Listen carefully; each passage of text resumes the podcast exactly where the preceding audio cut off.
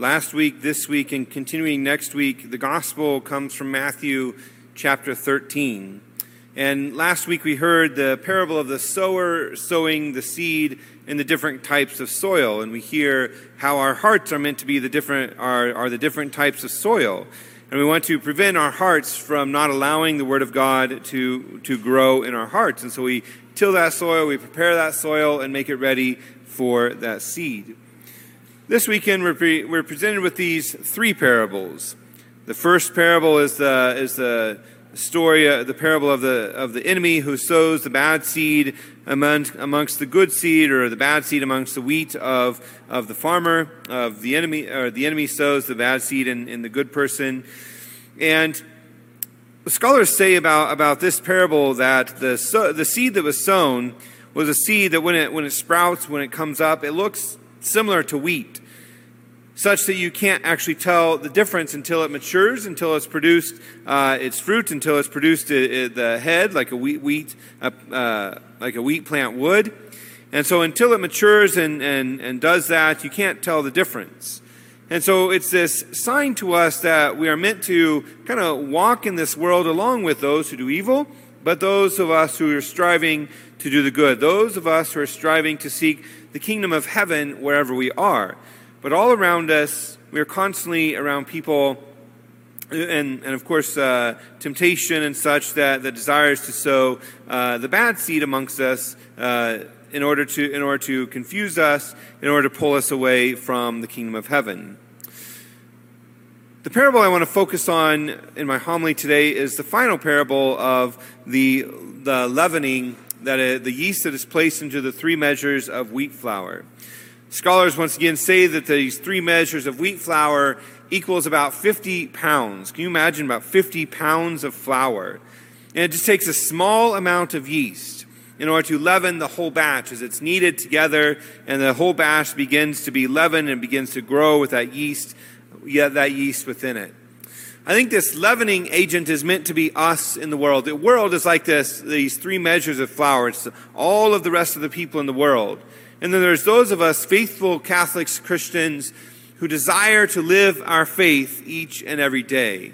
And everywhere that we go, we are meant to leaven the world, meaning we are meant to bring into the world this faith that we have in order to bring the whole world to know Christ. We're meant to make the whole world leaven and grow in order to seek Christ in our lives.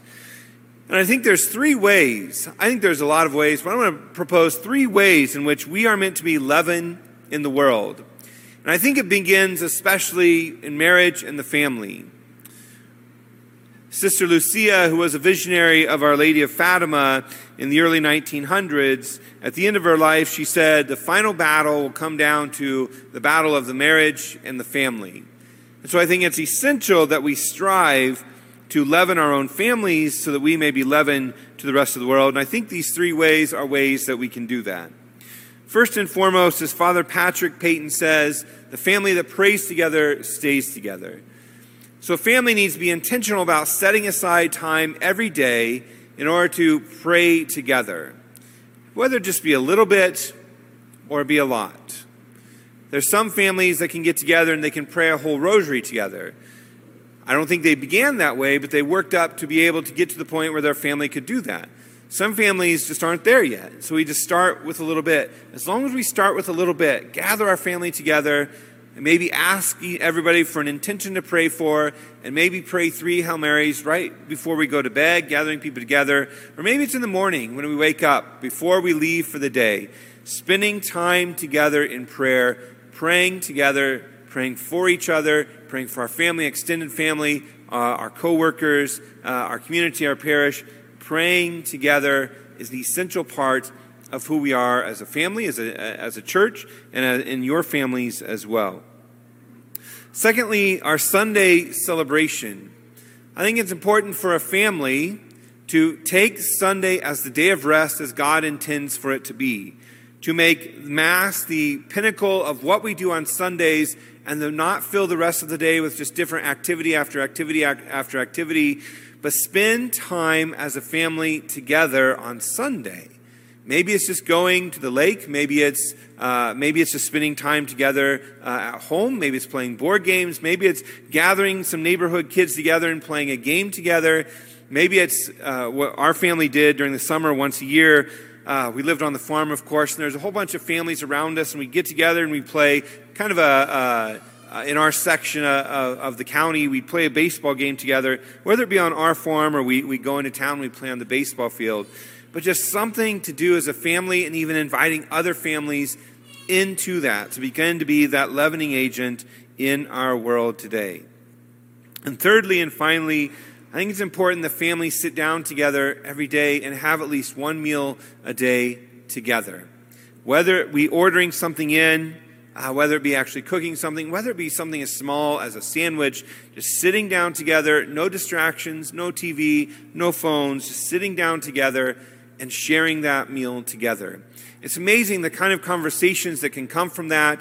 As a parent, you're able to look your child in the, in the eye and see uh, number one, if they're not telling you everything, if something's going on in their life, or be able to discuss with them what is going on in their life and be able to help them through it, be able to encourage them, uh, be able to affirm them as who they are as a human being, affirm them as a child of God, as your child, but being able to look them in the eye, to help them to follow Christ, to be the leaven in their own life, so they may be leaven in the world as well, and your family together may be a leaven, uh, a leaven also. I know in our world today there's many opportunities to be distracted. But we have to realize the most important thing that we will ever do in our life is to seek Christ in all that we do. And we have to be intentional about that. We can't just expect it to happen to us. We have to make it happen in our lives. We have to schedule the time that we can do these things as a family. And so I highly encourage you to set that time now. We're getting closer to that busy season when school starts back up, when, every, when all the activities start back up. And so we have to be able to say, this is when we will do this. There's nothing that will touch that time. Make that time. It is essential to your families, to our church, and to our society to turn it around and turn it back towards God.